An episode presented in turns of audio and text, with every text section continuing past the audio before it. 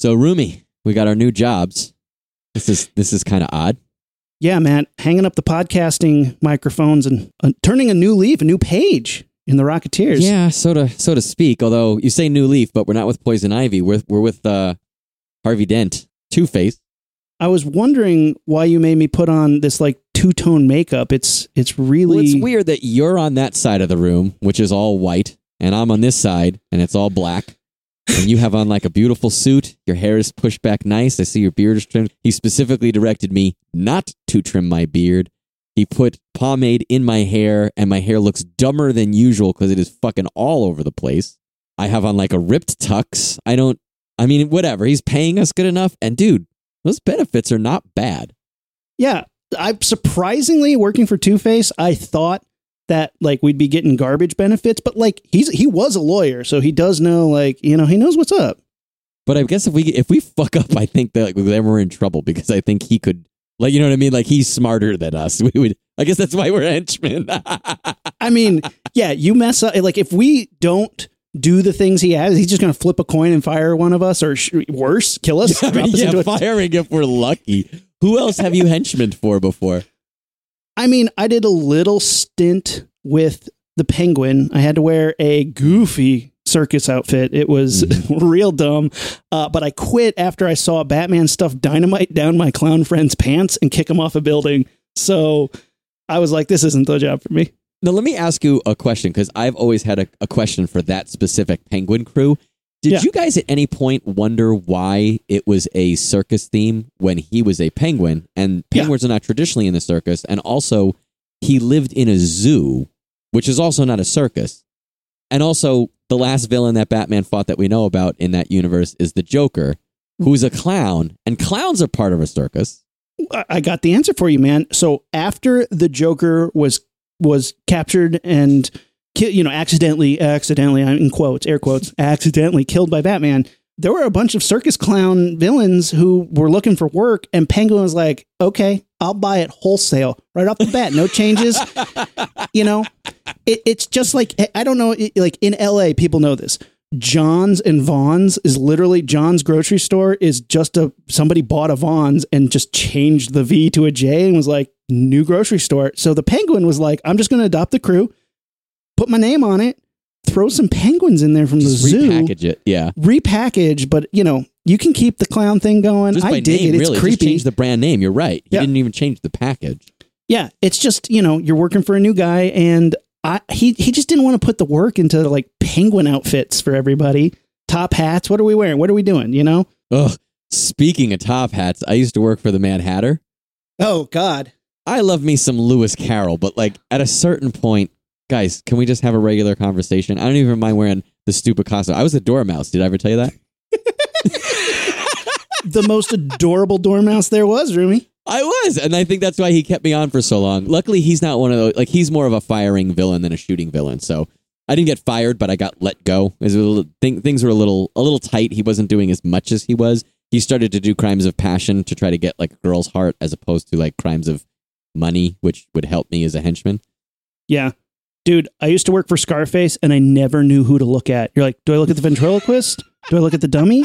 Do I look at the ventriloquist or the dummy? Who's talking? He's mm. talking. I can see his lips moving. I mean, Oh, that's what I was going to ask you because I've never worked with him before yet. Can you see the ventriloquist lips? lips Yeah. Oh, he's terrible. He's not a good ventriloquist. That's why he's doing villainy stuff. If he was a good ventriloquist, he'd be in Vegas, like Jeff Dunham or something. You know, you, you get a more racist puppet, and you're good to go, man. And like the iterations of Scarface, like broken Scarface, wood Scar, like oh man, it's just you never know what you're going to get with that guy. It was a little too unpredictable. So I feel like this.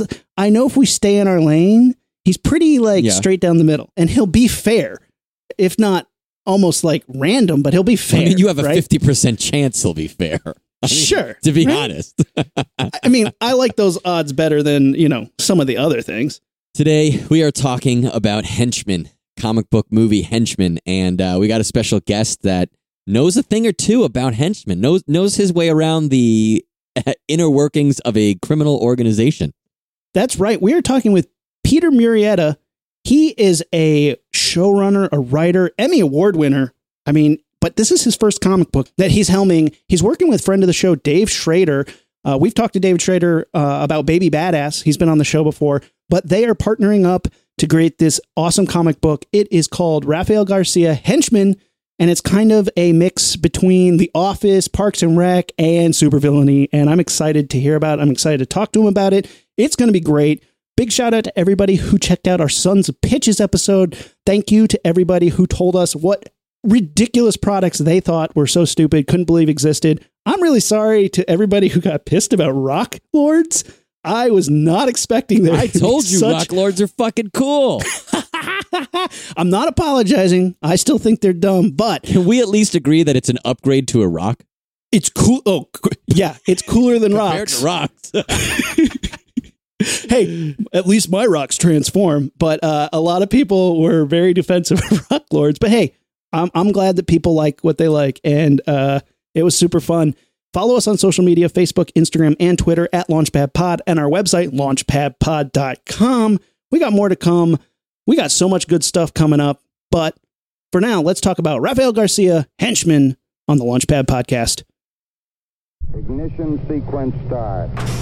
Six, five, four, three, two, one, zero. All engine running. Liftoff. We have a liftoff.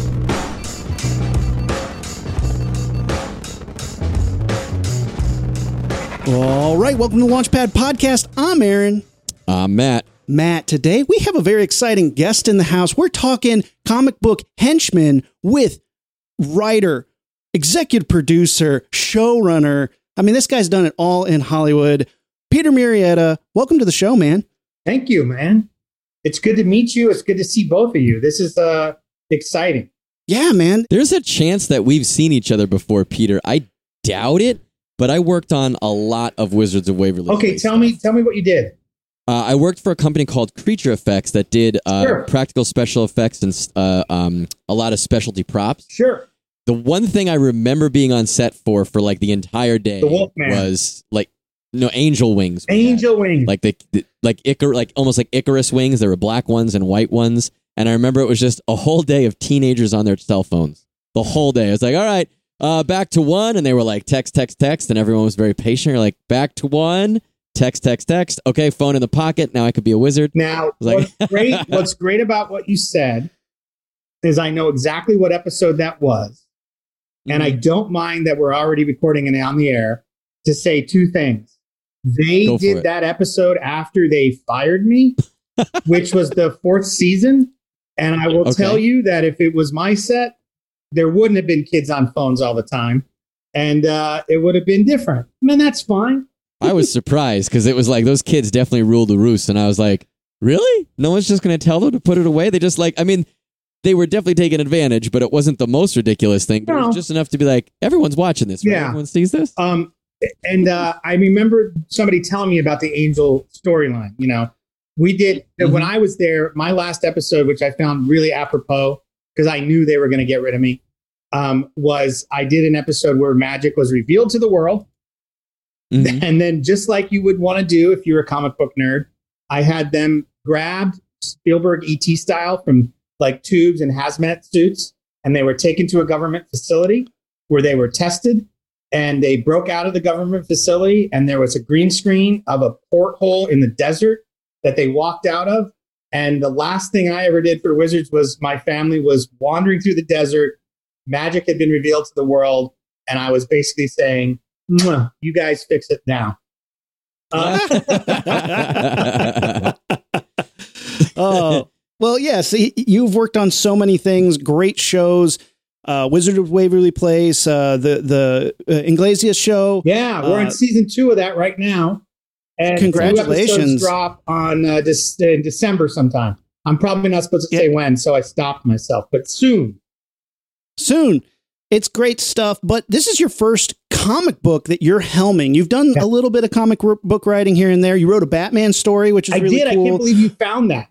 Yeah, it was a bizarro like Elseworlds Batman story, but uh, you know, trying to fix the Bat computer is a fun little one-off contained story. Yeah. But this is your first helmed comic book. You wrote it, you came up with the idea, and you're working on it with a friend of the show, Dave Schrader, who did Baby Badass, as some of our listeners will know. But tell us about Rafael Garcia Henchman. Tell us about this comic book. Okay. So uh, Rafael Garcia Henchman started in 2015. It was an idea I had. Um, I've got two boys, Joaquin and Dan, and uh, you know they grew up because of me, and and also because they're kids, just on comic books and comic book world and comic book universes. And you know we would go see the movies, and uh, we always had this question, like, like me and these two Mexican American kids, and like, where are the Mexicans? What's going on? You know, like that one shot. I always remember the one shot at the end of one of the Avengers movies. They're running across the lawn. It's a great Jack Kirby like profile shot of all of them. Yeah. And like I turn around to Joaquin, my son, and I'm like, who mowed that lawn? and so in 2015, I was like, what's up? And so I had this idea that like they're in this universe because you just don't see those heroes, right? There was one in Suicide Squad. Don't get excited about him. He gets killed. He's done Immediately. immediately. Immediately. Oh my God! Yeah. look, Yeah. there's a. Oh, never mind.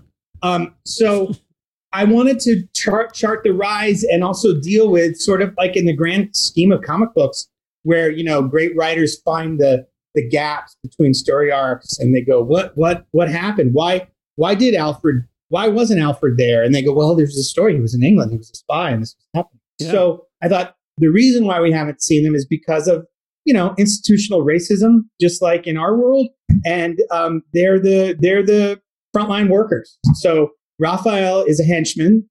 Um, he he um, he starts off guarding the perimeter, and he makes either the great heroic choice or mistake of wanting to know what's in the boxes that they're guarding. And his pal is representative of all the other henchmen who are like, why would you that like you know that stuff, you are in for trouble. Moving closer to the flame means you will be burned. What are you up to? But he wants Yeah. to make more of himself, and so he charts himself a course and ends up in uh, middle management in a supervillain organization. That's really funny, man. And and this is that's that's kind of what this is described at. It, it says in the in the press release, you're asking what if life in a supervillain organization was less like a James Bond movie and more like working at Walmart corporate. Yes, And I think that's hysterical. What is the name of the evil corporation, the evil villain organization that he works for? Maverick Incorporated. I love that he and the villain is in court is Maverick, right? The villain's name is Yes, Maverick. but he's incorporated. I love that he incorporated. like I'm imagining he's sitting with his tax guy. His tax guy's like, "Oh, if you want to make any money, you're going to have to start a Yeah, corporation." And his first move, and I don't want to spoil the book, but his first move, once he decides, like his squad leader's retiring, he's had enough. And so the speculation turns to like, who's going to get the job? Is it going to be this kiss ass that they all hate? You know? And and because you guys are in show business, there's even a bit about like, you know, this kiss ass, uh, he went to Harvard Westlake with Maverick. And uh, there's a good chance that that's going to be it, you know? But Rafe's like, I'm going for it. And to what you're saying about incorporation, he finds himself at like a WeWork office by the hour complex, like not a headquarters. And he's asking questions when he's meeting with the with the HR, like, why doesn't Maverick have a headquarters? And there's this whole thing from the middle managers, like, listen, he likes to keep a small footprint, it makes him more nimble. We can turn more of the money back into the product. And uh, why are you ask and so, like, it's really we want to kind of push at like the modern workplace. That's so funny because I mean, even in the film industry, there's so much of that where it's these temporary setups. You're at the Hollywood Business Center in Glendale, and you're there for a month, and you're trying to get you know you're just trying to get them to fix the copy machine, and they don't care, and you're like you're like, is this the building's responsibility? Is this my response? Who's going on? I know. This is this is a great concept. What kind of evil things is is is this organization up to? What what is he? What are, Well, what are they I pulling think, off? I think what's interesting about it is trying to take from the fantastic and the mundane. So, Right. like in the first issue, there's a mission where they're guarding a plane and there's trouble. But then later, there's another mission where, in the grand scheme of the fantastic of the comic book world, you know, Rafael is tasked with, you know, dumping some chemicals into the town's water supply, right? Something that you've seen many, many times in comic books. And Yeah. then because we want it to be comical and also real, and some of the comedy comes from the reality, it's asking yourself, like, well, why? Now, in comic books, I know why, but in the real world, like, what's the deal there? And so, like, we talk about it, and you know, it's it's chemicals that make people a little bit more suggestible, and they might vote a certain way, and therefore the Maverick can get more control over X. You know, so it's got a little bit of the mundane and a little bit of the fantastic in it. So he's about world domination you know and there's even i think Classic. in either issue one or issue two where there's talk among the henchmen of like i mean is he the guy that can dominate the world like we've got to start to ask ourselves this question because we signed on to this and i'm not sure Oh man, the moment you start questioning whether your boss is competent, uh, I think we've all been there. right We've all been there. Oh, that's hilarious. Now let me ask you clearly, Pete. This is this is obviously like a comedy, and there's going to be uh, like fantasy and superhero elements. What is your your audience uh, demographic? Like, are you shooting for teens? Are you shooting for old men like me and Rumi? Well, what who are you? Who's your target audience with this? I think Like we the want. I tone think of we the book. want the tone of the book, as mentioned in the press release, is like The Office or Parks and Rec, and uh, but with a superhero element. And um, and by the way, you never see Maverick. He's never seen. That's awesome. there are mouthpieces for him and sp- speakers, but you're never seeing him. Um, and uh, and uh, which is kind of born out of my feeling. I, I worked at CBS Radford for three years, and I never saw Les Moonves once. I saw his car occasionally, but I remember thinking like people like that are so rich and so powerful that my mind was like, there must be a system of pneumatic tubes under the city where they can just kind of appear where they need to. Because like, who the fuck sees Les Moonves anywhere? Um, so um, you never see Maverick. But my my further point to what you're saying is, I think it's that audience. And I guess if I were to look at that audience now, and you think about Netflix and streamers, it's probably millennials up, right? It's people. Mm-hmm. And my son Joaquin is 23. He's just entering the workforce. I think he's the end of the millennials. yeah, Yeah. yeah, And I think it's anybody that's in this workforce now that has to deal with all the things you guys just talked about. You know, Oh man. like multi-level marketing. I think it's like you said. I Oh. think like both of you have mentioned. I feel like me in high school with all the stupid high school jobs I had, I could relate to a part of this, and I could get into the superhero and and supervillain and henchman element of it. But I also think I would be like, yeah, man, work sucks, work is hard. But I think the three of us have kind of been through the work ringer a little bit, the career ringer. We've we've done different careers in different uh, industries, and I think like like Rumi mentioned, we've all had those moments thinking about our boss. So it, it looks like it's it's a it's a story and it's a book that will hit on multiple For levels sure. and multiple For groups. sure. You know, I think everyone will enjoy it for for wherever they're at with their awesome work careers and experience. right. We'll all be able to relate to Raph a little bit. That's right. And like when they go to Starbucks, which by the way is their rendezvous if anything goes bad.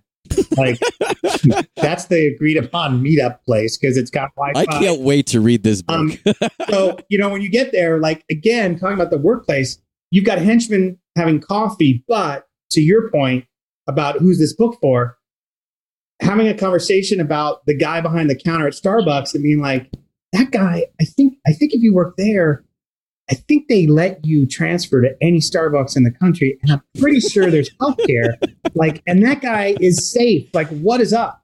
And so, Yeah. you know, it's that kind of stuff that gets talked about amongst these guys. That's really funny, and I have to tell you, our emergency plan at my at my office when when I'm in in Burbank, uh, if there's a fire, we meet at the the Starbucks Yeah. across the You have street. to. You have to. You have to. I was like, we'll be safe and get coffee. I love this. Yeah. It's a it's a win win. So I want to get into some of your inspirations. Obviously, you know, The Office and Parks and Rec. But like when you're talking about comic books and evil organizations, what are some of the things you're drawing from, from to put this together? Well, um, so many things. I mean, I've been reading comics since 1977. Um, I'm 54. I grew up reading them. I think it taught me about storyboards. It taught me about storytelling before I even knew I wanted to be a storyteller. And so, you know, I, I can go all the way back to like, just if we're talking about villainous organizations and villains, like I always remember as a kid, my first love of comic books was All Star Comics. It's perfect for me. It's perfect Peter Murrieta material because I picked up the first issue, which was issue number 58 and I was like, what does this mean? And then, you know, the guy that sold me the comic book was like, oh, this was a comic book in World War II. And then it stopped publication in the 50s and they're starting it up again. And so it had this weird thing about it already. And it was like the Earth 2 Justice Society of America. And it was like an old Superman, an old Batman, like Robin had taken over as Batman. And they had the Injustice Society was their villainous organization. And of course, because of the quaint 40s, you're like, that's lovely. There's justice, there's injustice. now they're fighting for injustice. And um, one of them was a villain who played the fiddle. And he was like, he could he could manipulate your mind with his fiddle or his violin. And he wore like a contraption on his head. And so I that was, you know, that was 11 year old me just going like, wow, that's just from someone's mind, you know. And it also had uh, the debut of a character called Power Girl, which Okay. Yeah, yeah. yeah. 11 year old me didn't know why he liked Power Girl, but um, you know, 15 year old me was like, oh, that's what you were liking. Okay. Those are what Yeah. you're liking. So I think Yeah. that as I've explored that, I've always had this sort of comic eye on it where I thought about like, you know, Lex Luthor, um, and you always have to pronounce it that way because of the classic Christopher Reeves movie of Ned Beatty going, Mr. Luthor, Mr. Luthor. Uh, Yeah. and and I think that, you know, I look at Elon Musk and I look at Jeff Bezos and it's like, you guys are Lex Luthor. You don't you don't want to admit it, but you are, and you're terrible people, and uh, you're profiting from the pandemic, and it's incredible. Uh, and so it's like a combination of all that stuff. But I've loved I love James Bond. I love any organization with a shitty weird acronym that is Yeah. tortured Oh, yeah. like tortured to get to the we wanted to be called Spectre, but we have to figure out what the T is for is great. And Yeah. uh So yeah, go ahead. something Aaron. that's fun. Something that's really funny is I looked it up. Um, I was trying to figure out comic books. You know, there's so many different evil organizations.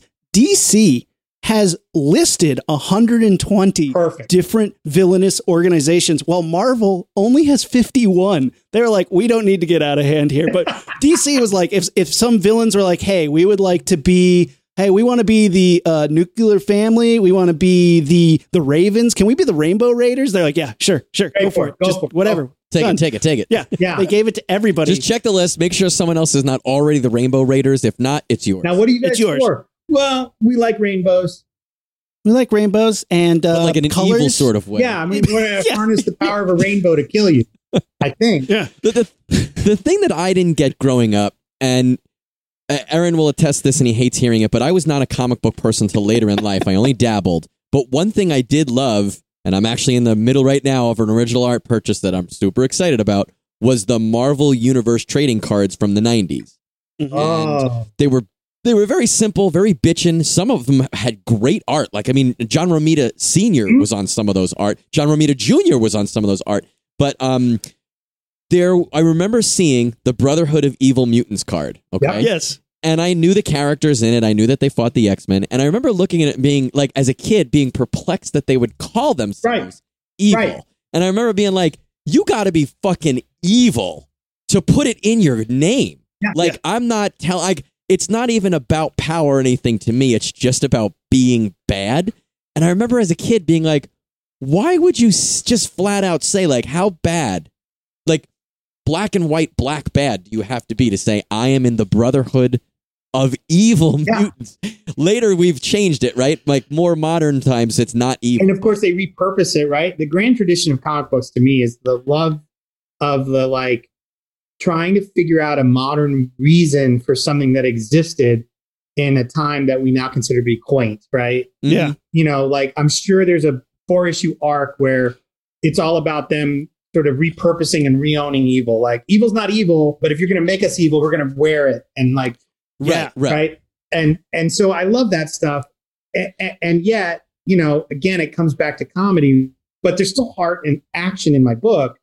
But there's got to be somebody poking at that, and that's Rafe, who's like, wait a second. And and, and you know, I think it's not in this issue, so I'm not teasing it. But you know, there's a moment between these guys in the coming up issue where they're at a laundromat and they're just it's just uh, monotony it's just just watching the clothes go around in the laundromat and they realize one of them does and says hey have we have we used this laundromat before? And i think rafa's like i don't know it's so hard to tell. They all you know laundryland looks like laundryland like laundryland. Like okay because you know the rule is like whenever we finish a mission we have to go to a different laundromat to launder our clothes because we don't want any traces or elements or anything that can be, you know, the, the, the Justice Battalion can find out where we're at. And then after a long pause, they go, well, we'll just say it's different. Agreed? Agreed. right? Because they're like, it's part of the bureaucracy of the rules, but they, they've Right. fallen into it. And I think that when you deal with things like Brotherhood of Evil and the reclaiming of it, like it's important to remember that it all started from this idea of bad versus good. But Yeah. we now live in a time we don't even know who's bad and good anymore. It's all gray. Yeah. All black gray. and white has been just muddy as hell. It's all muddy as hell. I mean, you know, I just saw something this morning where someone said that, uh, you know, regardless of your political affiliations, it was very funny to me. Someone goes, you know, Democrats are horrible at messaging. And then the joke was, they said, you know, Citizens United was not about Citizens United.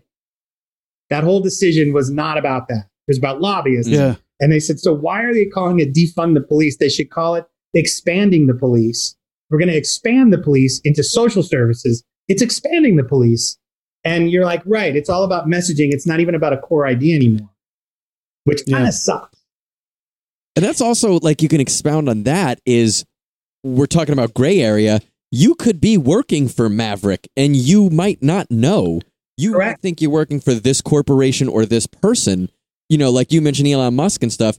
You think you're working for like a car company. And it's it could be, I mean, very well, like for real, not even being funny. It could be more than that. Oh, I don't think maybe maybe you're not in the Brotherhood of Evil per se. No, but, you're But you could be right, working Matt. for a company that's doing shit you don't know. You're right, Matt. And you know, um, that is, speaks very well to a, a piece of the book, which is the conversation. And I bet you the three of us have had this conversation where it's not that you don't know, it's that you're working for Murdoch because you work for Fox. right. you go home after rap and you go like, well, I, I'm not bad, but I got to Yeah. pay rent. And like, I, I'm for sure going to vote against these jerks, but like, I, I got to make a living. Like that whole concept is part of this Yeah. book. And, and, you know, it's kind of in, it, it, it inspired by, and I love calling him out because I'll never work for him. Uh, Steve Levitan, the uh, showrunner of Modern Family, creator of Modern Family. Um, he had a statement like, I don't know, maybe a year ago, maybe a year and a half ago, that like he he was like, I've had it with working for the evil empire of Rupert Murdoch. And to prove my point that at the conclusion of this current multi-million dollar overall deal, I will no longer work for him. And you're like, wow, that's- wow. what a brave, What a big man. what a brave, brave stance. Well, like you said, yeah, the, the cameraman for Hannity, he just wants to get paid and Yeah. go home. He hates Right. he hates Yeah. it. Yeah. you know? And that's another thing too, because I used to be in the 44. I was in the art department, and a lot of times, you know, when showrunners, you know, there's a lot of back padding. There's a lot of people going, "My crew," and I find it somewhat funny as an old art department person because I often find myself telling my fellow showrunners, like, you know, that when we're canceled, that every single person on our stage is going to work next week, probably on the same stage. Like they're Yeah. they're going to be Yeah. just fine. Right, right. Well, going one step further. Yes. Let's pretend, Okay. not that we have the jobs we have, but that we are at least potential henchmen in greater comicdom. It doesn't matter what universe Perfect. or what publisher. Who who is everybody working for? What supervillain are you like? You know what? I, I, I think I can hang with their crew. I think I could do some of their their heights or their shenanigans. Who who, who what interviews are we all going to go to? What do you guys think? I'll go first. I'm going to do the Riddler because I want to challenge myself. Oh, nice, nice. I actually thought, I actually thought about that. It was one of the ones I was considering. That's nice, Matt. I think because it's like, I mean, I'm not. I think the Joker would be fun, but that's like too fucking dangerous to me. let, let me throw a couple things at you. So think about Okay. this. I like the idea of the Riddler. You get Well, to throw, solve whatever you're puzzles. gonna throw at me, throw at me in like lyrical clues. Don't you Yeah, straight okay. Uh, I did not prepare hard enough for that. Like, well, you get to come up with fun little pop up books, like to give Batman, right? It's like a card, and uh, like you're building pop up books all day, All day. with cut out letters. Well, I think I'm building it though. I'm not coming up with that. Like I'm No, not no, yeah, yeah. He- No, he's the idea. brain, but he comes to you and says, Right. "Hey, Matt, what I need is like a um a Rubik's cube, but it has to be the size of an apartment building, and I need it in, in a month." Like, okay, Make it I'm on it. I'm on.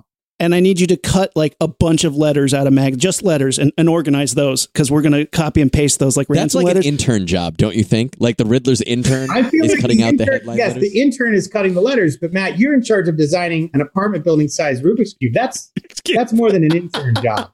No, see, I love that idea because we just talked about that, and you've done spe- you've done props. I've done specialty props. I've been on shows where the, the the owner of the shop comes in and he's like, "We need to make a Rubik's cube that's let's just say it's twelve feet by twelve feet," and you're like, "Okay," and he gives you as much information as he has, and then you start doing it. Then you send pictures of it back to production, and production gives you notes.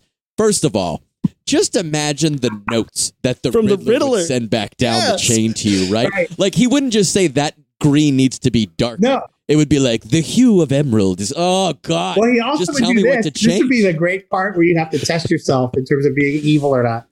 Because I immediately started laughing because I think the note you get back is like, um, "It looks good, so far so good." I forgot to mention that I need the edges of the cube to be like razor sharp. Like uh, you don't need to know what I'm doing with it, but the the edges, I need to be able to like, I need to be able to cut through stuff. But good I like. It looks good. You're doing Yeah. good. But By the way, when I I, was forgot at- to when tell I you. when I first had my first show, um, because I came from the art department, I used to go through so many hoops to not have crew redo stuff. So in other Mm-hmm. words, like I remember having like a swing set, and then you know after the table read, the network is like throws out the B story, you know, and then I'm left with this Yeah. sub shop swing set. And uh, so then I go, well, you know, I guess maybe. And I remember this was in Wizards once. Like I go, hey, well, maybe when um, when uh, the wizard goes and talks to the vampire girl, maybe her parents own that sub shop, and uh, and they can go talk there and get some drinks from the soda fountain and stuff like that. And so you watch the show, and it just seems whimsical, but like it was really about somebody built that, and I was like, oh my god, we're not going to take it down right. yeah, right, right, right. what is your costume like, man? How do you envision? Because I know like Joker and Two Face, they all have ridiculous Yeah. makeup, really elaborate costumes. What what what do you see I'm your purple domino mask and like green unitard, and I I think I've finally gotten my body to the point where I would be. I don't want to say proud to be in a unitard, but like I can handle it. I Yeah. think I'm comfortable with myself. A couple uh, precariously placed question marks around that suit would would probably do me well. Um, yeah, like, like Jim Carrey at the end of uh, Yeah. Batman Forever. I think would do. Would I mean, go, it's, would it's obviously go, up to court. you go corporate. unitard. You wouldn't go the suit of questions because that's the Riddler's look.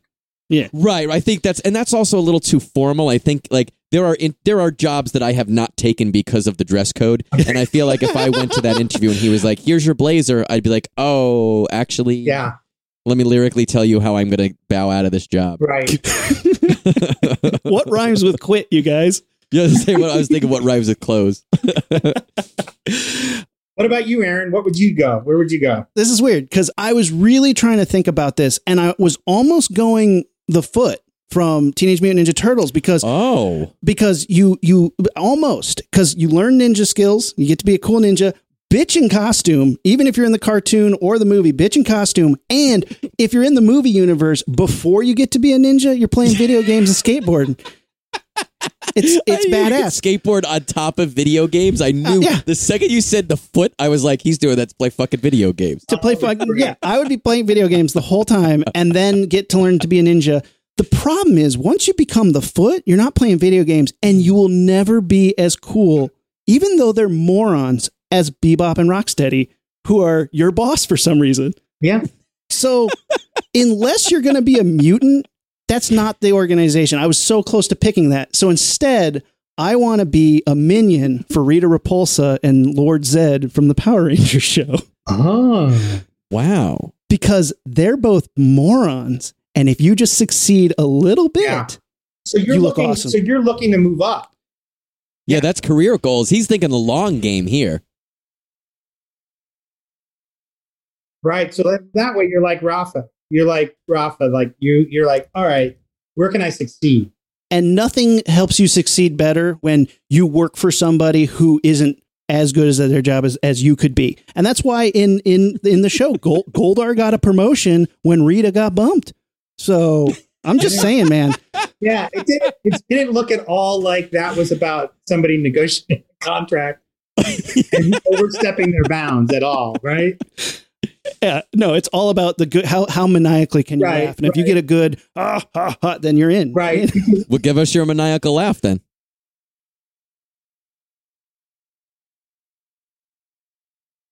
It wasn't about somebody going, you know we did all we could with that character. It was somebody going, all right, she wants how much? Screw it. Screw it. She's out. Rumi, when you started talking, I was like, I, I can't wait to hear what organization because I think even the Joker would have trouble shooting you in the face because you're just so fucking like positive and jolly and like you're so happy. Like when we lived together, even when I was mad at you, I still wanted to just like pinch your cheek and be like, ah, you rapscallion. Like ah. you would be a good henchman to have. Yeah. And I'm thinking that then you started talking, and I was thinking of that end battle in Ninja Turtles where they're all fighting on like the the the fire escapes, and Casey Jones is friggin' crushing people in a in a truck. And then I want to cut back to Lairdman Island, and you in that warehouse by yourself playing like Centaur, so Centaurian or something. Yeah. Yeah, yeah. Cut back to the fight. Oh, that's And they great. come back. How'd it go, guys? How'd it go? Where's Shredder? Yeah. Like I was, I was coming. Are you guys done? Are you? Is it finished? Is like all done? I shouldn't even go. All right, check out. Go check out the high score on uh, that friggin' ostrich jousting game, whatever that is called. That's great. Joust. That's great.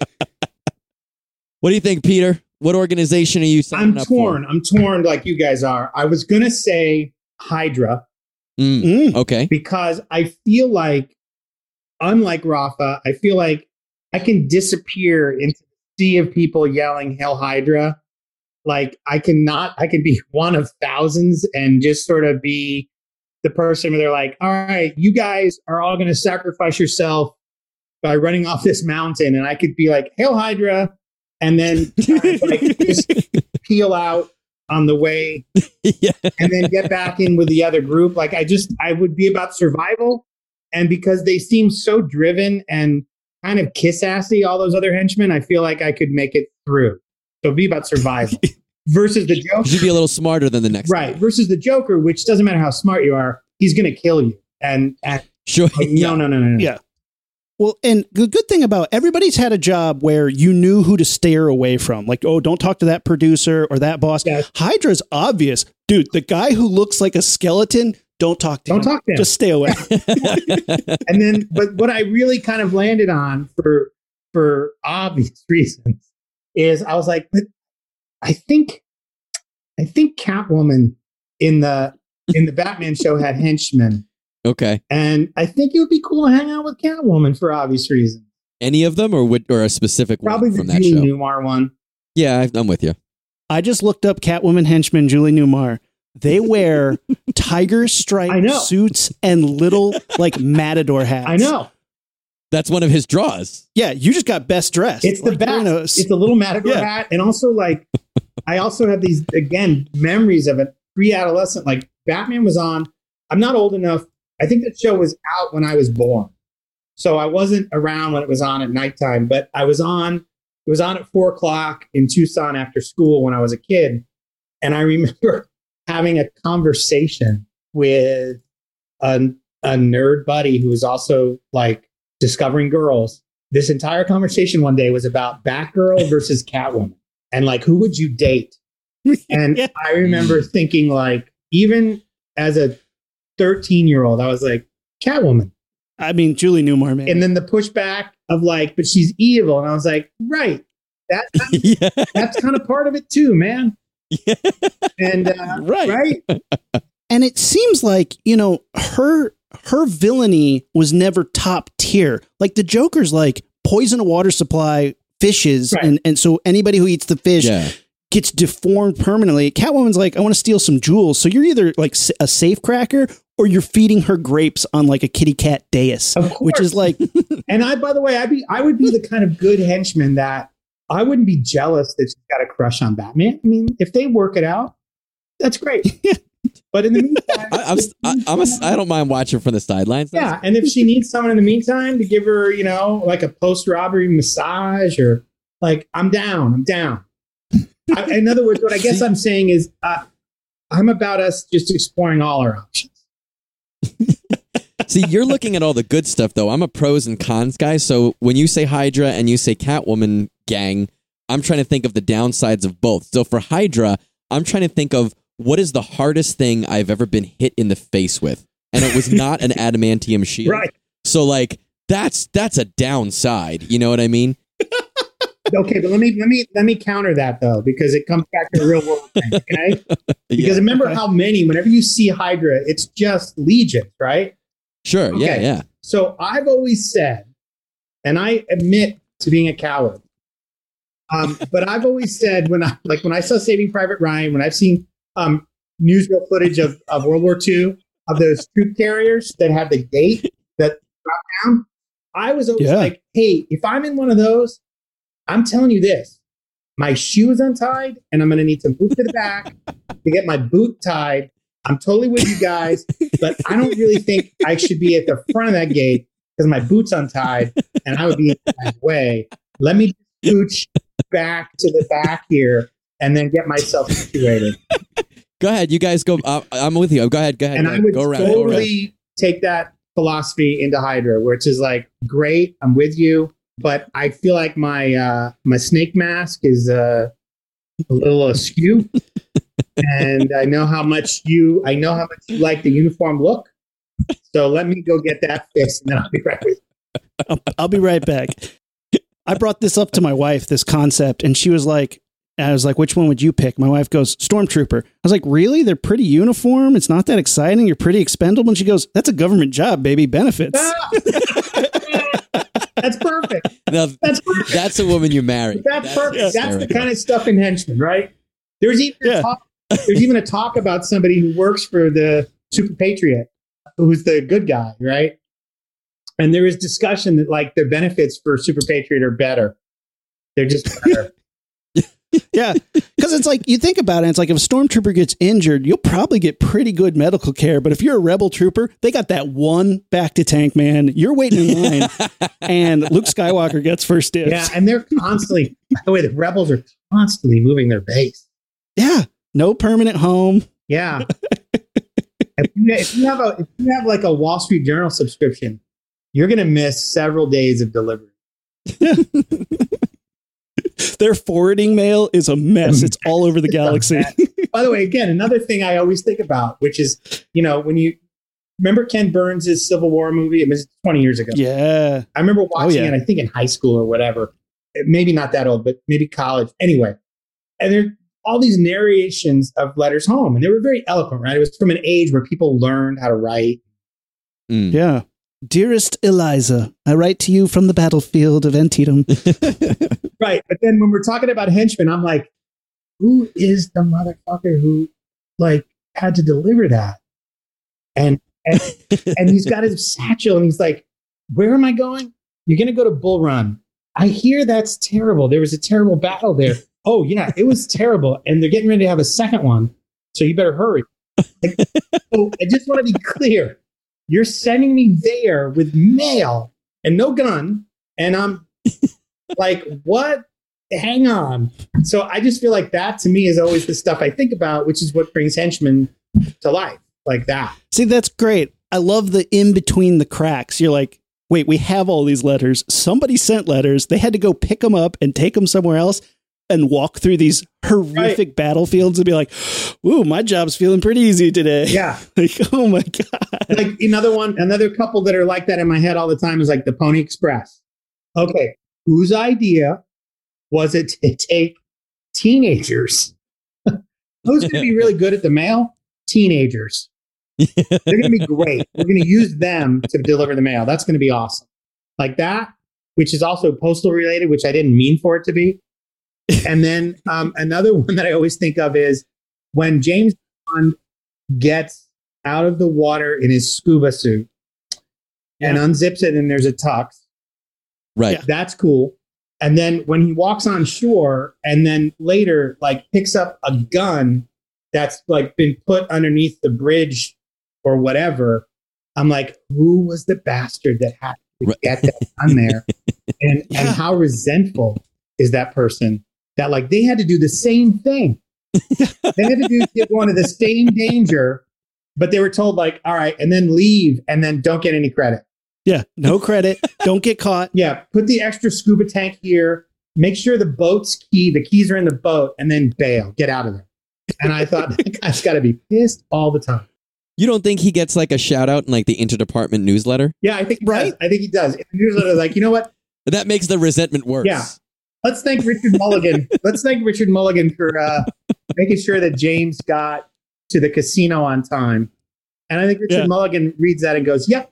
And then he saved the world and he banged the girl, and I got cold because I was in the water for twelve hours. He's like, I had so much sand in my underwear from hiding on that beach for hours, waiting for the perfect time to just put that gun under the bridge. Yeah. And like James Bond, he's getting knighted for this shit. And I he's know. like, thank you. It was all me. I know. And then I wonder, and I, I think I even at one point wanted to put a show together like this because I wondered, like, okay, if the, what if there's a squad of people that have to do this stuff for him, and you've got like somebody who's related to somebody, and so that's why they have this job, and they think they're going to be working their way up Nepotism. to an agent, Yeah. and then you've got somebody who was an agent who's being aged out, and they're in this little group, and um, and just you know the the the terribleness of it all.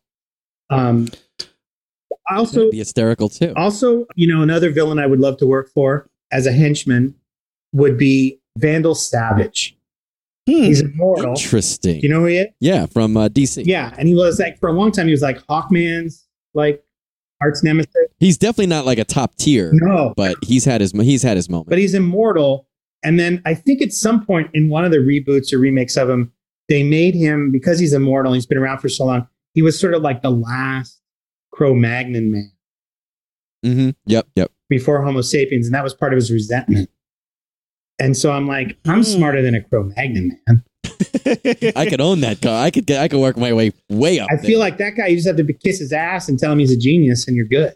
and you're good. Yeah. oh man. And like you'd get to hang around some pretty cool. He like, he rides wolves and stuff in some of these pictures. Like you could hang out with some pretty cool animals.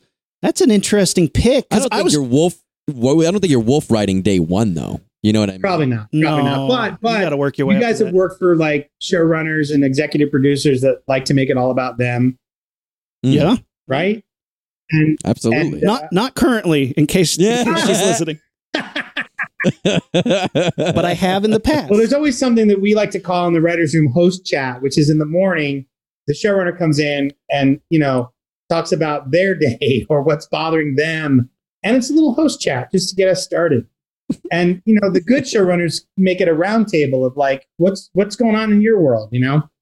But I Right. feel like because Vandal Savage is immortal, I feel like his host chat would be pretty impressive. Like he'd be telling us stories firsthand about like you know, and then Catherine the Great and me and a horse, and we were having sex, and like I feel like we'd hear all these cool stories.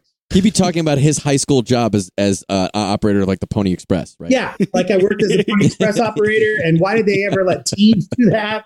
That was crazy, guys. And uh, you know, and even more, like his teenage job would have been like I was the kid who was supposed to boil the oil to pour onto the soldiers, at a, and uh, sometimes we peed in it. It just made us feel better. you guys are complaining about free lunch. I had to I had to boil oil and figure out how to get a catapult Yeah. to throw Yeah, boiling oil yeah. over. you, and you remind a me of a joke that's in I forgot. You're reminding me of a joke that's in the first issue, which is there's a talk about like some accident that happens off panel, uh, or some pers- proposed mission involving putting hot lava in something, Yeah. and immediately our henchmen start the conversations like, now. How do you transport that? Is that do you do it? Is that in metal barrels? And do you have to keep the lava hot? Like, there's a lot that has to go into the logistics of this. Yeah. Sure. And eventually they discard the idea. I love that because logistics is the hardest part when you're coming up with any plan because you know there's so many moving parts and I can't imagine some of the most ridiculous plots. Like when you think of ridiculous bad guy plots that like Doctor Doom has tried to do, or one that we I'd, I'd love to talk about, Cobra, GI Joe's Cobra has had some of Mm. the dumbest plots on the planet. Can you imagine being told, "Hey, we need to do this ridiculous clone bait and switch. It's your job to get the clones and swap out the GI Joes," and you're like but w- wait, how? What am I? And like just figuring that out, and like, eh, like the, the expendability of a Cobra goon, a henchman for Cobra, and you're just like, oh, this is not going to go well. I'm going to lose like a quarter of my team, easy, just just Yeah. right out the gate. We're flying the most asinine vehicle. That's obviously just to sell toys, and Oh, that's also great. when when you see that, and the best of those, of course, I think from the '70s was the Spider Mobile. oh, The best. Yes. the Yeah. best. because Spider Man needs a car. Yeah. sure. You, you're gonna want to get a car. because where where where's your base of operations? New York City. Cool. And what, Yeah. what are your powers? what are your powers? Well, my powers are that I can stick to walls. I can. I've got this web fluid. I can sort of swing around the canyon of buildings. And uh, but you need a car. You clearly need a car. Where's your base of operation? Yeah.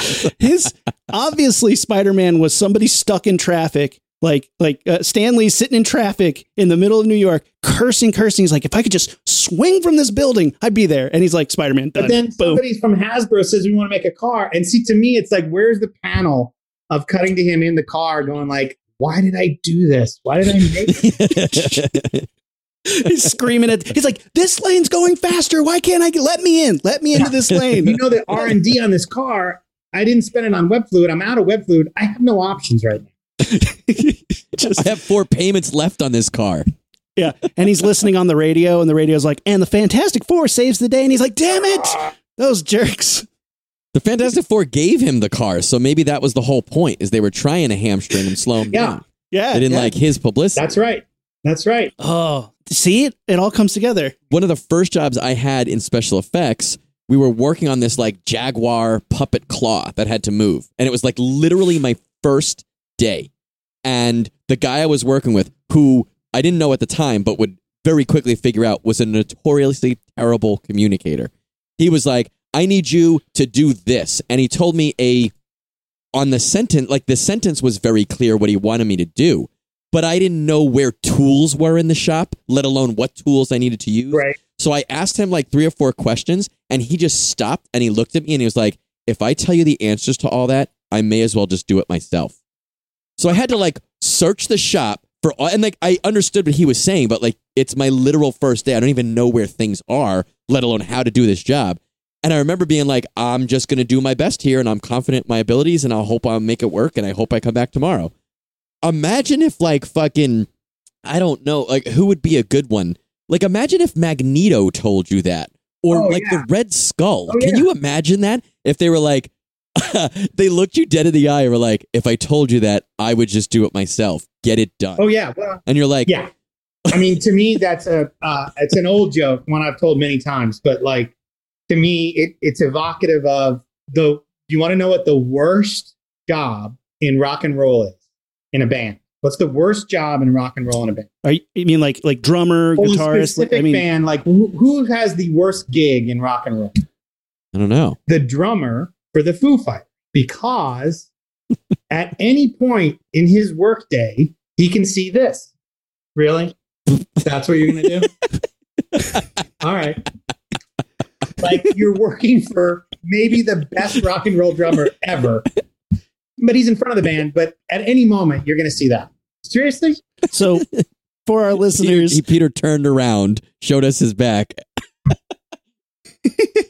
Because Dave Grohl, for our, any of our listeners don't know, Dave Grohl was the drummer for Nirvana, and he's one of the greatest drummers of all time, and he's now the front man of the Foo Fighters, and he would look back and give you shit. Yeah, you don't want to be No. that guy. I always, I always joked you never wanted to be the son of a rock star, like Jakob Dylan. You know, he had that band, and he Yeah, had, he had a great album, but. The Wallflowers. Can you imagine if you're pl- practicing with your friends and you're in high school and you're practicing with your friends in the band and Tom Petty keeps coming and being like, "That sucks." Here, let me let me show you. And you're like, Dad, Tom's Tom won't leave us Oh, yeah. alone. And then your dad comes in. The year his album came out, Bob Dylan won an Oscar, an Emmy, and a Grammy for the album that he put out. And he's like, What'd you do? Cute. Right, right.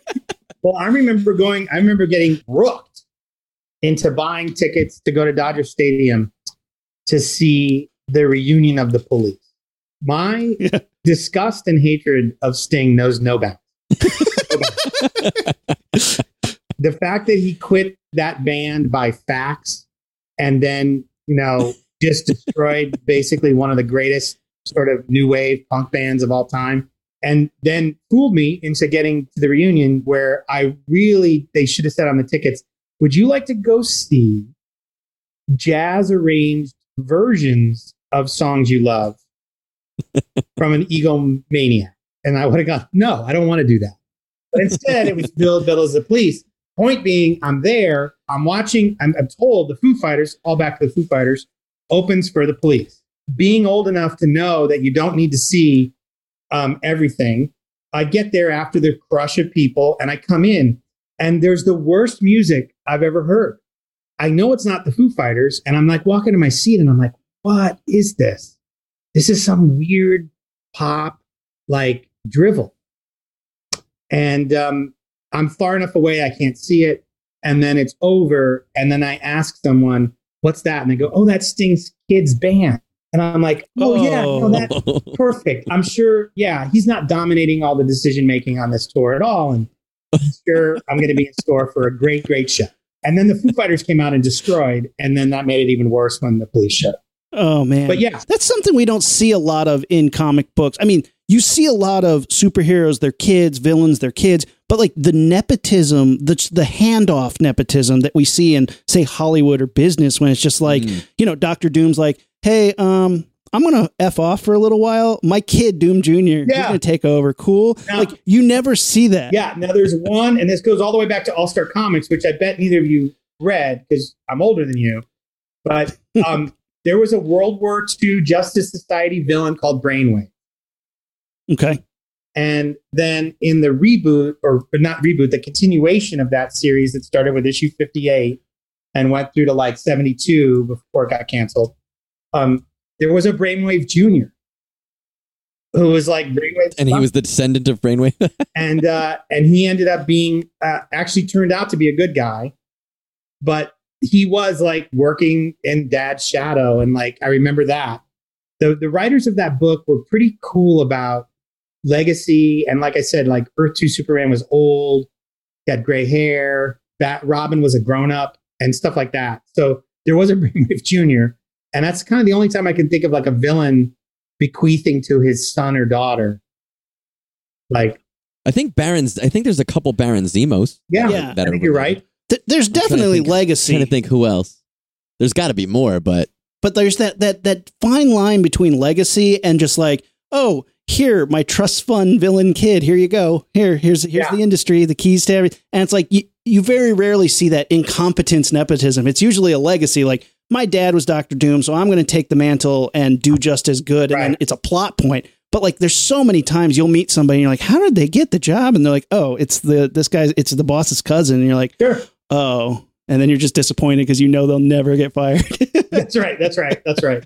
it's a fine line though because I feel like if you're if you're the kid of of a supervillain, right? Yeah.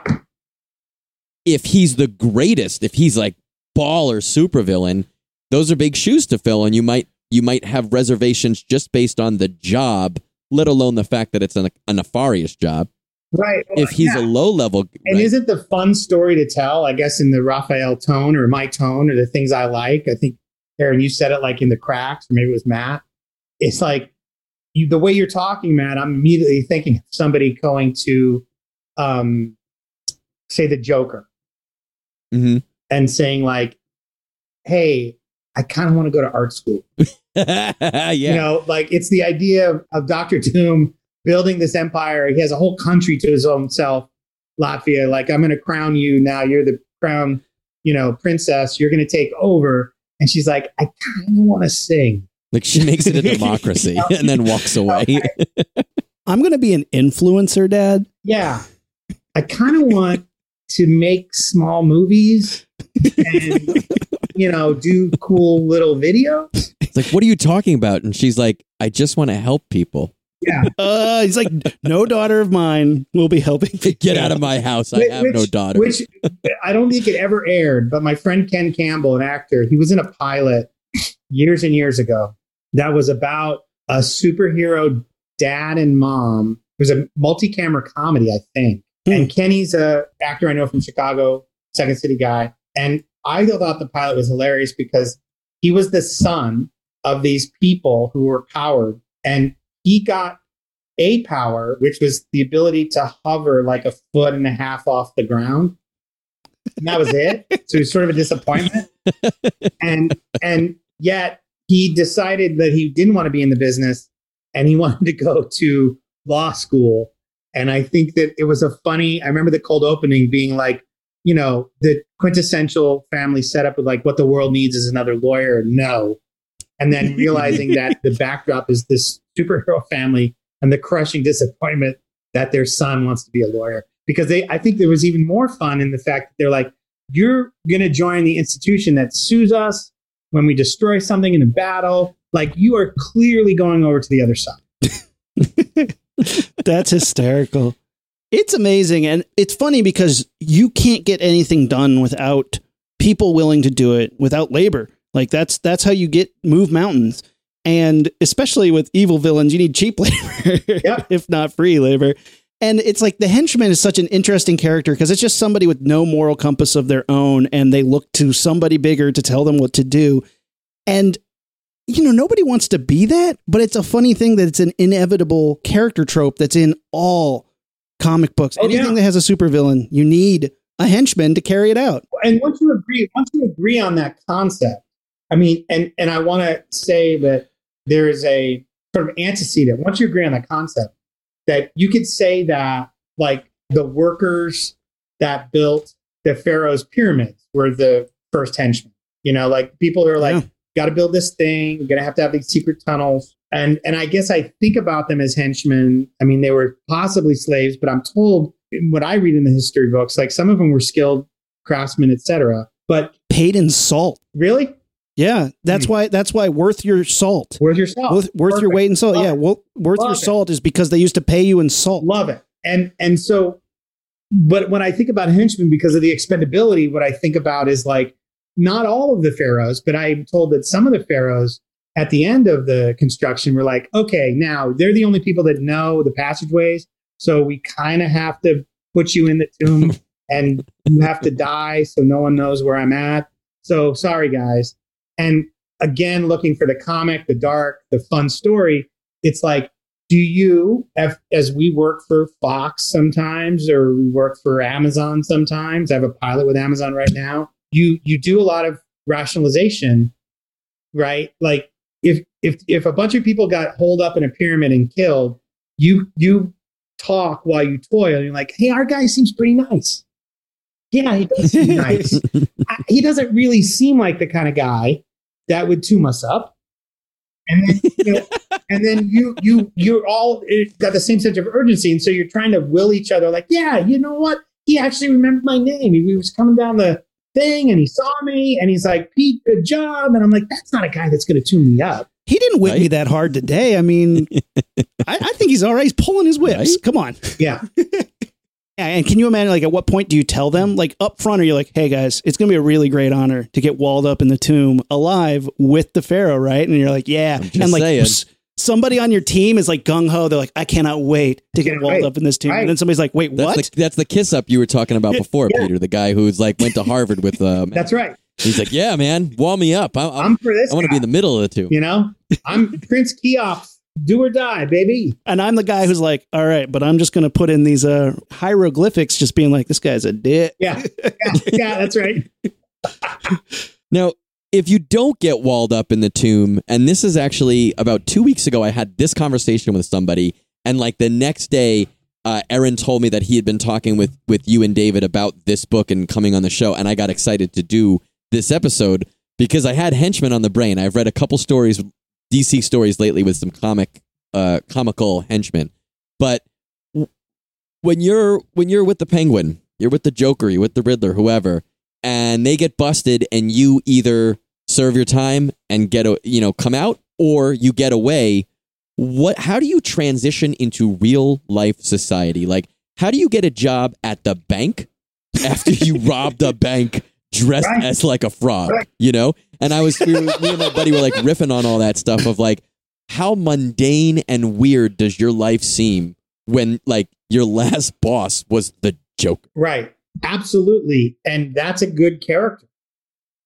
You know, and there's a counterpart because I'm always looking, and I think it's because of the TV, being a TV creator. And when you start to map out a pilot, at least if you're good at it, you're always thinking, I want my collection of characters to have distinct points of view, right? Because I want to get into stories where I don't need two of the same. I need everyone. Right. And that's kind of why sometimes even best friends in television, they don't operate quite like best friends in real life because you need them to sort of be in conflict, right?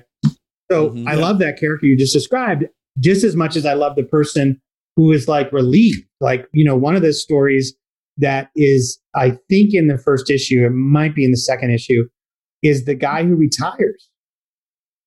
He's, he's kind of out, he's kind of out of the book. Like he's just the linchpin for why Rafe wants to move up. But he does espouse sort of the opposite point of view, which is like, I'm going to be so happy to get in an airstream and take the wife and like see the country.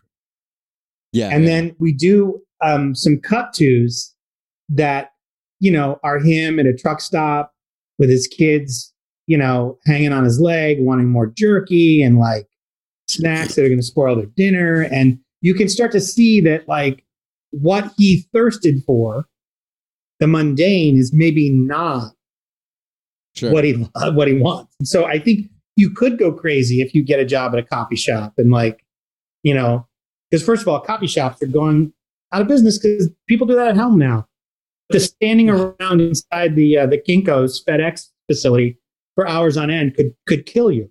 I remember I worked at a shop that was kind of not slave driving, but they didn't give a shit. And then later I worked in a shop that like on my birthday they got me cupcakes and like the staff came out and was like, "Hey, happy birthday, man! Let's have cupcakes for a minute." And I remember being like, "What's the score here? What's what's going on?" Like I was suspicious almost. And I just love the idea of like some schlub in an office, Yeah. Who like was waiting for the other shoe to drop in that situation because he used to work for the calendar man. Right. And he's like, no, there's got to be some sort of weird shit Right. going on. They're like, no, man, we didn't know. Did you like chocolate or vanilla? We went with a mix. You're like, uh, and see, and I love that scenario because I think too about the, um, and I say this all the time at work, whenever it's somebody's birthday and we get a cake or whatever. Uh, I always like to end the happy birthday with like, wow, guys, best office birthday party ever.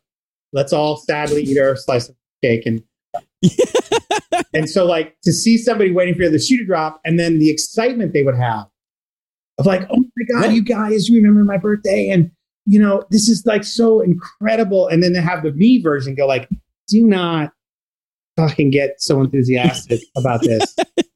Everyone gets a cake. There's enough of us here that there's a cake every other week. right. Fucking chill, cowboy. Like that to me is very interesting. Can you imagine if you were like a Spectre henchman and you know James Bond has just shot your boss off the top of the Eiffel Tower and you get the news and you're like, so are we out of a job? Yeah. Or like all all 300 of us are out of a job now? Are we coming in on Monday or is it a three day weekend situation? Well, do we finish the day? Like, isn't that the best when you get a show canceled? Like, do we finish, do we finish the day?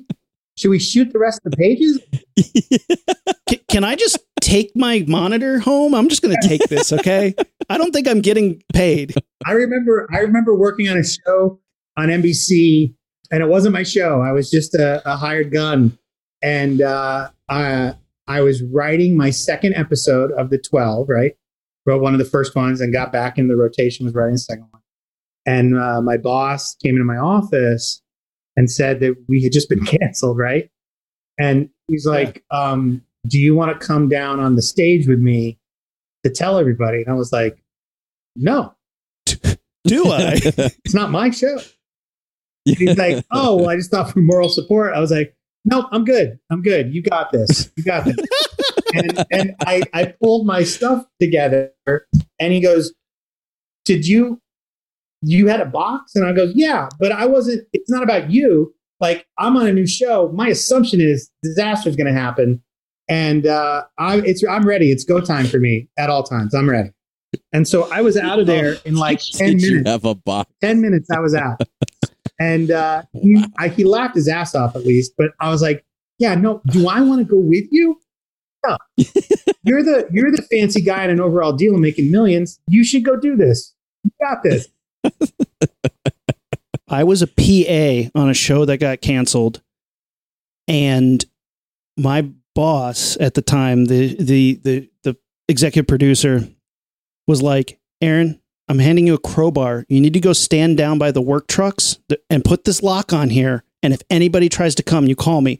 And so I didn't know what to do. So I'm just standing by this lock gate full of You're a work trucks henchman, you idiot. You're a henchman. with a crowbar and it's dark there's no lights and every car that started coming up the driveway i'm like please please don't be somebody i have to like i'm not going to hit anybody but like please don't be somebody i have to be like no you can't take your stuff or you can't steal this stuff the paychecks are coming there were like i didn't know what to do luckily nobody came and it was fine but it was like what a nightmare what a horrible thing to make somebody do ask somebody to you do were a henchman. i was Did fresh they make out you of wear like a college funny costume? no, I was I was fresh out of college. I had no, I you know, you didn't know what to do. You didn't know how to say no they to were afraid EPs people were yet. going You take stuff from the rig truck or from the. steal, yeah, steel Yeah. rented equipment. They were afraid because because basically nobody knew if they were getting paid. So they're like, well, I'm just going to steal everything I can and hold it hostage, which. I wouldn't blame them, but I didn't know what to Yeah. fucking do. I'm just some kid. I'm like, uh, with a crowbar. Here's a story of um, larceny. I I I had a job. I had a crappy job in a, in a city that I won't tell you, and uh, and I got a big gig, and so I didn't have to do this crappy job. And and uh, when I quit, the boss said, "I'm not giving you your last paycheck for two weeks." And I was like, "What?" And they said, "Yeah, because you were making." Uh, long distance calls back when people paid for long distance on That the the, on the office phone for the last week, and I was like, not eight hundred dollars worth. And they were like, "Yeah, sorry, no." And so my friend and I, who will remain nameless, went after hours, weeks later, broke in and stood in this office and did things like this. Hey, what about that lamp? And then we would smash the lamp and then go, that's like $75. Okay. and then we kind of went through the office, just never taking anything, just destroying things till we, by our own self professed talent, we're right about, you know what? We're right about 650. And I did make those long distance calls. So we'll call it even. and I got out. Was it, was it 650 the actual number that you guys verbalized and said that's enough? Yeah. I love that. That's my favorite part of the whole story. Because we felt like, I think that's enough. That seems fair. Six hundred and fifty dollars in lamps. That's a lot. yeah. And, and in, in retrospect, it's funny because I, I think back on that and I think like, it's so funny your moral lines because I, I didn't want to take anything because I was like, I don't want to steal anything, but I do want Yeah. to cost you the amount of money you owe me. Sure. That seems fair. I've had that that revenge fantasy, the, the exact same thing against the bank. I was like, can't do anything in the bank. I was like, I could break their plate glass window. That sounds like it would be fifteen hundred dollars. But then the grown up in me, and Sure. also the fact that I'm married to a grown up who Sure. was pretty good at talking me out. Yeah. I was not married, obviously, at the time. And God bless my friend because, you know, he had no stake in it other than just the sheer adventure. He's been waiting to smash some lamps. I wish that somehow your friend got implicated. Was I hope I wish your friend got implicated, and then the owner of that business then took revenge on your friend, like six hundred and fifty dollars worth of revenge on your That's friend's shit. Go to his house and smash his lamps. That'd be great. That's the beginning. That's the beginning of an arch enemy. That's an arch enemy origin story. And Yeah, I was going to it say, and then it spirals from there, and then you can start hiring your own henchmen. Yeah. Oh, Yeah. If you found out that Doctor Doom hated Reed Richards for the real reason that in college he like stole his iron and like or his his lamp or like Good. Feel good. you know locked him out of the room one night and that was it. It's just like you locked me out of the room. You didn't leave a sock on the door. I had to sleep on the couch in the RA room. Like screw you, man. And it just snowballed from That's there. great. Well, I'm thinking like you got the the ex henchman who's now applying for the job at the bank. And he, they're like, okay, great, you know, Peter, you're hired, and you're like, oh, that's good. Okay, what's the pay? What's my what's my uh, weekly schedule going to be like? What's the wardrobe requirements? And they're like, oh, you know, khakis and a button down is usually fine. On Fridays, you don't have to wear a button down. And you're like, okay, and the mask? And they're like, uh, what do you mean the mask? And he's like, oh, I used to work for Two Face, and we had like a red side and a black side. So like, what's the is it? You know, it's a bank. So we is it a picture of the bank, or is it like a, a bank helmet, or is it like a money Yeah. sign? They're like, no, you don't have. You just like you know, like a person. You just come in like human. Like, oh, that's Okay, I'm I'm used to I wearing a little that. bit more I can try that if you want. I mean, that, You sure you don't want me to wear like a dollar bill maybe across my eyes? I can about- stencil it. yeah. or- What about glasses with like the dollar sign? Like that, I could do that. Just imagine how that would be. Like when I transitioned into a job, I had to wear a button down. It was like a big fucking deal. Like I couldn't. It took me a couple weeks to like get comfortable with that. I feel like the same thing. Like the, there's a Batman villain who wears like a uh, a pig mask. Like Sure. what do those guys do on their next jobs? You're just like, I don't have to wear any mask, Don't you think let alone a degrading one. Speaking of the pig mask, don't you think it's like again the origin, not the origin, the evolution? Like ah, the pig mask guy shows up, pig mask, and then see the string. We get that, it's mask. Right. But then you know, I don't know if it's the '90s that we want to subscribe that to, ascribe that to, or the 2000s. But some writer artist comes along and goes, you know what I'm going to do to up the stakes? It's a real fucking pig face. yeah, And then yeah. and then you go, okay, but that doesn't work physically. right? And like the props that you guys work in, like I'm sure you've been asked different things, but I'm always the guy thinking about what's the real of this? And I'm like, I don't know if you could wear a pig reel right. how would that for work? very long anyway.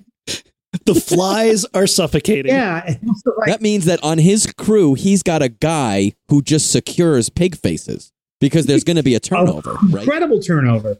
And, and then and then like in the recent detective comics, there's um another Two Face story, and like his henchmen have had like coins embedded in their forehead, and you're like, nope, I wouldn't do it. I'd be, I'm good. That's that's a corporate loyalty right there. Right? When you're Yeah. like embed ch- change in my face. Okay, I mean I'm going to be with this job for a while, Yeah. I guess. That's right. You want to go like, hey, is it like it's like a piercing, right? I can take it out, it'll go away.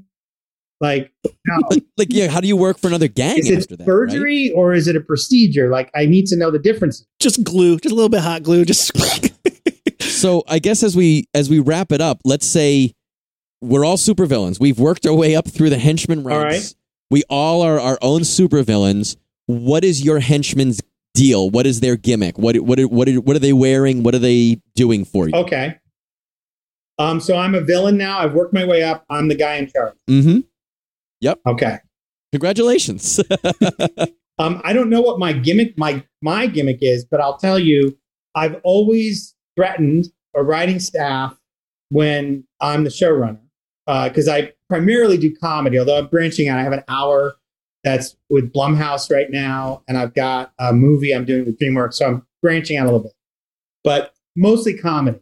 And as you've probably been on comedy sets, like when a joke doesn't work, the writers kind of huddle, right, to fix the joke Mhm. that doesn't work after a take of the scene. And to me, that always looks like a pit crew at NASCAR. So I've Okay. always told my riders, I'd love it if we would all wear coveralls, like mechanics coveralls, and with our names on the back, because when we huddle, it would look really cool. And no one else really cool, and no one else wants to do it. So if I was in charge finally, I would have gas station coveralls with everyone's name on the back, and they'd have like a rag under the in the pocket, Coming out of the pocket. Yeah. Yeah. and and that way they'd be ready to go, and they could conceal whatever they need. and you just need that Love it. tool that goes. "Vroom, vroom." Yeah, air gun. It's an air gun. They'd all have air. It's a pneuma- yeah, a pneumatic pen or Yeah. something to change the script. Yeah. Okay. I'm on board. What do you think, Rooms? So it's interesting. I, I, it's a good question. I think because right now I'm I'm rocking some pretty good facial hair. I got a nice nice mustache and a really long COVID beard. I think that my henchmen would have to wear either like their own like style matching mine if I was an evil villain, or like a prosthetic, like a fake one and that like everybody had the same facial facial hair, but they'd be really pissed every time I changed it. Like I put like stripes in, and like damn it, now they have to shave their face. Like everybody would just have matching facial hair, even even the women. Like everybody would just have this like beard, beard with like little hooks that they put over their ears, so that they all had the same facial hair as me, and like the the D- Dick Dastardly mustache that they could twirl. Is that part of your gimmick though? Are you like the conquistador or something? like, that's is it, Is that's your it. your thing You're the about that? yeah, I, it, Own it. it would be. Yeah, The it would, He the- has all the power, all the power would come from my beard and mustache. That would be the the Well, you're, you're making me laugh because um, one of my favorite Wizard episodes that, that was during my tenure was this battle for the school. There's a Wizard school called WizTech that was me making fun of um, Hogwarts. Yeah. And there was a Professor Crumbs who was the, the, the sort of headmaster of the school. He, of course, had a crazy long beard. But during this arc, I can't remember if it was David Henrie, the brother, or some other character, like defeats him. No, it was another character that was friends of David Henrie, and he turned out to be evil, and he was going to defeat the headmaster and take over. And because you have now spent time with me and you know my sense of humor, right to what Aaron said at the high point of drama, where he's like, WizTech is mine forever. Then the guy goes, You're right. And I guess along with victory go the spoils. And he takes off his clearly costumed beard that we've been watching him have for a year and just hands it to the bad guy who puts it on and you know makes sure it's affixed. And now there's a 14 year old with a crazy long beard who's in charge. and that I, that tickled me to no end. That revealed like that beard's been fake the whole time. In fact, it's what you wear when you're in charge. That's awesome. What a great visual of that. Matt. What about you? What's your supervillain? Uh, what's your gimmick? What Well- you got going on? Peter, we just met, but Rumi, you know, I have a, a decent sized ego and I'm pretty self confident, even if I don't necessarily deserve it.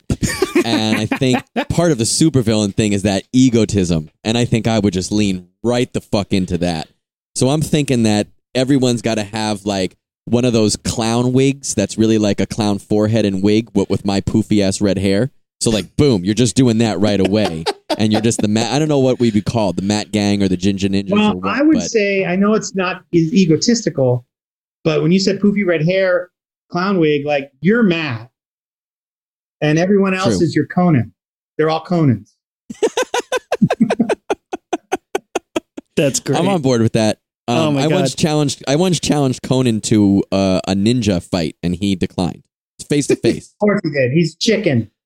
Oh, I know. I said because I I was on a TV show once, and I was dubbed the ginger. I dubbed myself, but then everyone else the, the ginger ninja.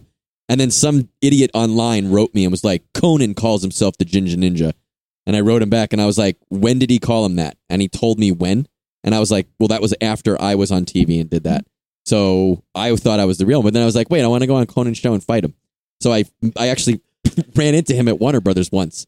And I never do this kind of shit because like he's a person that has a life. But my wife and step uh no her stepmom, my stepmother in law, were with me and they were like, When are you ever gonna get a better chance? I had set up a Twitter account specifically to try to talk to him because I don't know about Twitter. That was the only reason I set up Twitter. And I had never done it. So she, my wife was like, Go talk to him. So I went up and I like introduced myself and I'm like, I'm sorry to bother you, but I heard that you call yourself the Ginger Ninja. I'm the real Ginger Ninja. He's like, okay.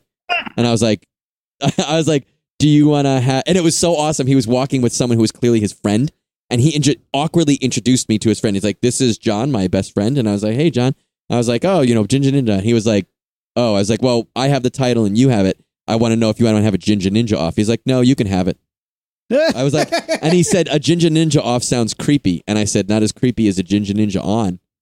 And he like smirked. And I was like, clearly he, I have interrupted him and his best friend. And I was like, all right, well, have a great day. It was nice talking with you. And that was it. But I was like, and I felt like a tool because I never do shit like that. But Don't feel like a tool. I love it. Oh, it's oh, I loved it too. I'm so glad I did it. But like, that's probably the third stupid thing my wife has ever looked at me and been like, yeah, do it.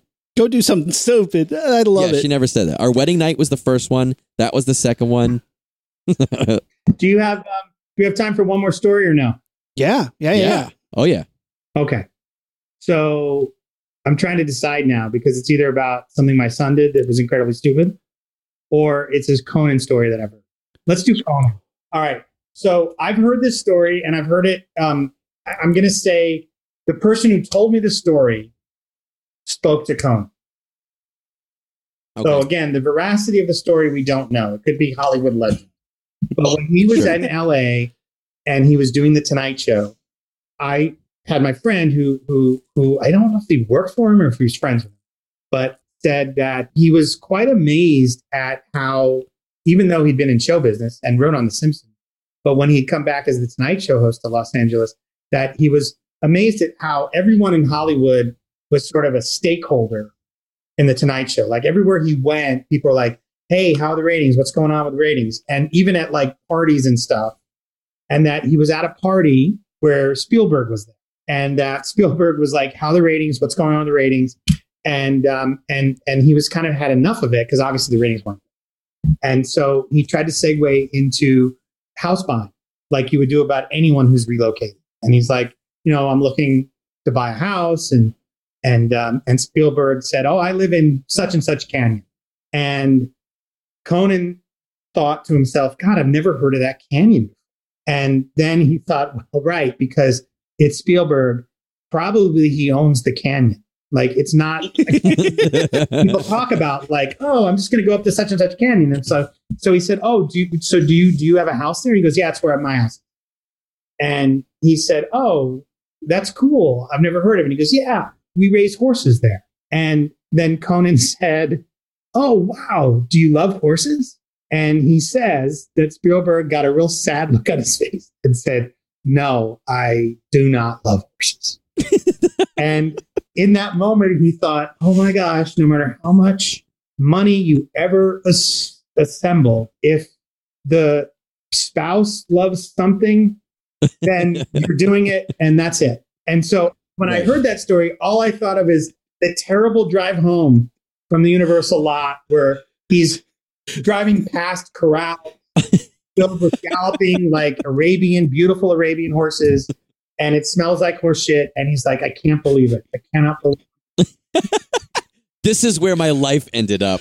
Ugh, the arguments that must come through his wife and Steven Spielberg. Yeah. And he's like, Did you buy another horse? You bought another horse, didn't you? Yeah, years after that, or not years after that, not too long after that, I happened to be in a Starbucks where Steve Spielberg was there. He was there with his daughter. She rides horses too. She's a horse. She jumps horses. Yeah, and uh, but she was a little kid, and I was wearing my Wizard softball jersey.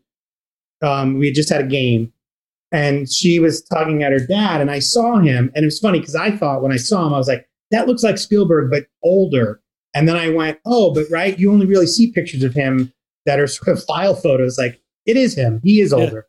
Um, and so this girl was tugging on his shirt, and she was pointing at me because in Wizards we used to take the writers' names and we used to make spells out of the writers' names.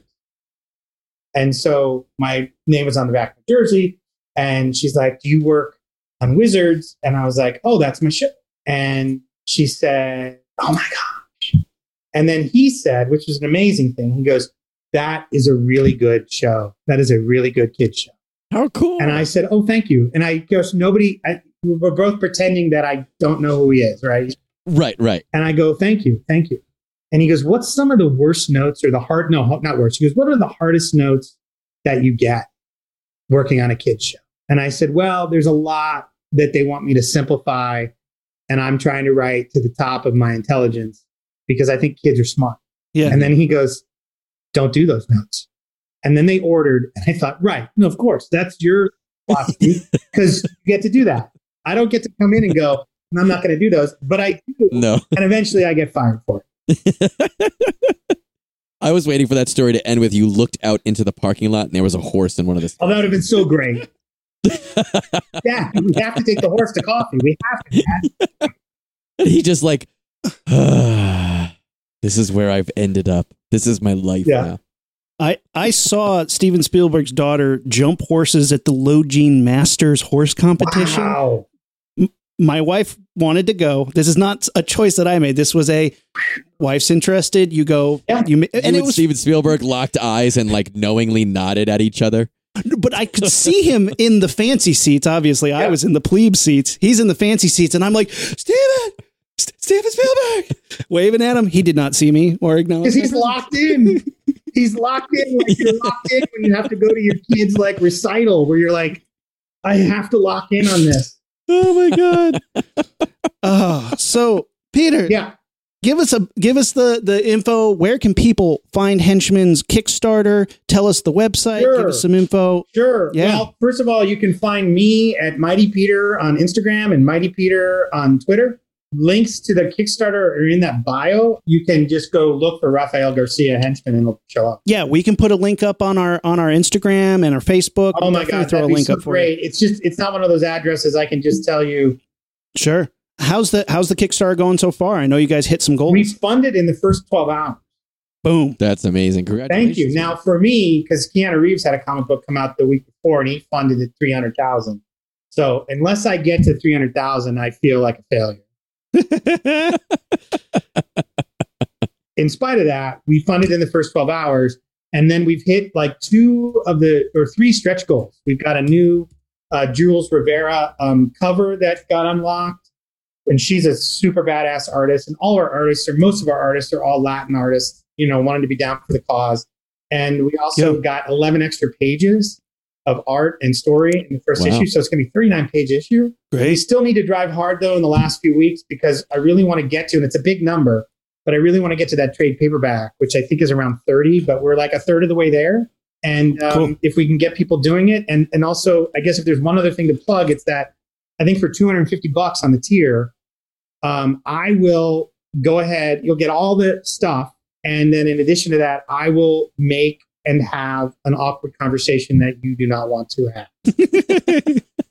I will call someone and quit your job for you. I will tell your spouse that things aren't working out. I'll tell your kid that they can't go to art school, or I'll tell a parent that you know what they're not even going to college, buddy. I'll do it. 250 bucks. Um, somebody's already taken me up on it. We have five available, and one's already gone. So I'm Wow. down for the plan. Do you know what that conversation is going to be yet, or did they not tell Not you? yet. That's incredible. What what a perk. That is insane, man. Um, and I think we need to say it. I don't think I mentioned at the top. This is a bilingual comic book. You can Yes. get it in Spanish and in English. When it comes out, it will be available. So however you want to read this thing, it's going to be there for you. Yeah. And I think that's really cool. It's an incredible And, deal um, that Starburns brought that yeah. forward. And you know what? That they're really been a great publisher. I mean, we were thinking we were going it alone, and then you know, um, I am on a board of a charity with um, the person who heads up Starburns Press, and we're just talking about stuff. And I mentioned the book, and they were like, "We we want to do that." so they cool. had the idea of bilingual, and God bless them, they were right because that's perfect for us. and that's that's really awesome because you do so much for Latinos in show business, and that's such a great thing to get a comic book Yep. to be on board with. I have that. the And- very very tiny house, not in an estate, to prove how much I've been doing. you don't have any cause. horses. I have no horse property, and but I've some shows. We made some shows, and I'm very proud of them. But you know, it's a struggle, man. Representation's a struggle. Absolutely, and uh, yeah, so go go support this book. Go check it out. Uh, find it on Kickstarter. Get this book. It's going to be really fun. I can't wait to to read it. And Starburns Industries Press, of course. Um, Starburns Industries does Rick and Morty, and you will definitely know the the little button at the end of the show. It's a good show. Yeah, So show. it's a good book. Please take me up on this two hundred fifty dollar tier and get those slots filled. Because my my big fear is that my agent or manager are going to buy that and then have me let myself go. by yourself. See, I have a secret hope for that. That there out there somewhere there is a henchman, and he or she is going to have you break up with the supervillain. Like Oh, you're going to have to call, you know, Two Face or Yeah. or Electro Yeah. and tell them that you know Johnny the henchman is quitting. that's right. oh, I would That'd love be great. that. Would be a funny ass bit, That'd be- dude. To do? I would do it. I, I love it. That's such a great idea. And thank you so much for coming on the show, man. You want to come back another time, talk more comic books? I would love to. I would love to come back and talk about anything you want, man. This is really fun. yeah, this is fun as hell. This was really fun. Just so you guys know at home, I the Rumi and Peter were actually talking when I came into our Zoom, and like after a quick intro, like they taught were talking, and I was like, "Oh, Rumi has a friend here as well," and I was like, they were just bullshitting, and then I saw his name was Peter. I introduced myself, and then I realized that he was actually our guest, and I was like, "Oh," and then we just like immediately ran into it. So this is a really fun It's chat, man. fun. I'm I'm ready for us to uh to start our supervillain organization love it. here. So, Rumi, I want to pose this to you. You've quit the supervillain gooning industry. You're, you're no longer a henchman. You've started your job at the bank. You're like, so I don't have to wear a costume, no mask. okay, but uh, just tell me where the jetpacks are. And the boss turns to you at the bank and goes, if I have to tell you that, I might as well do it myself.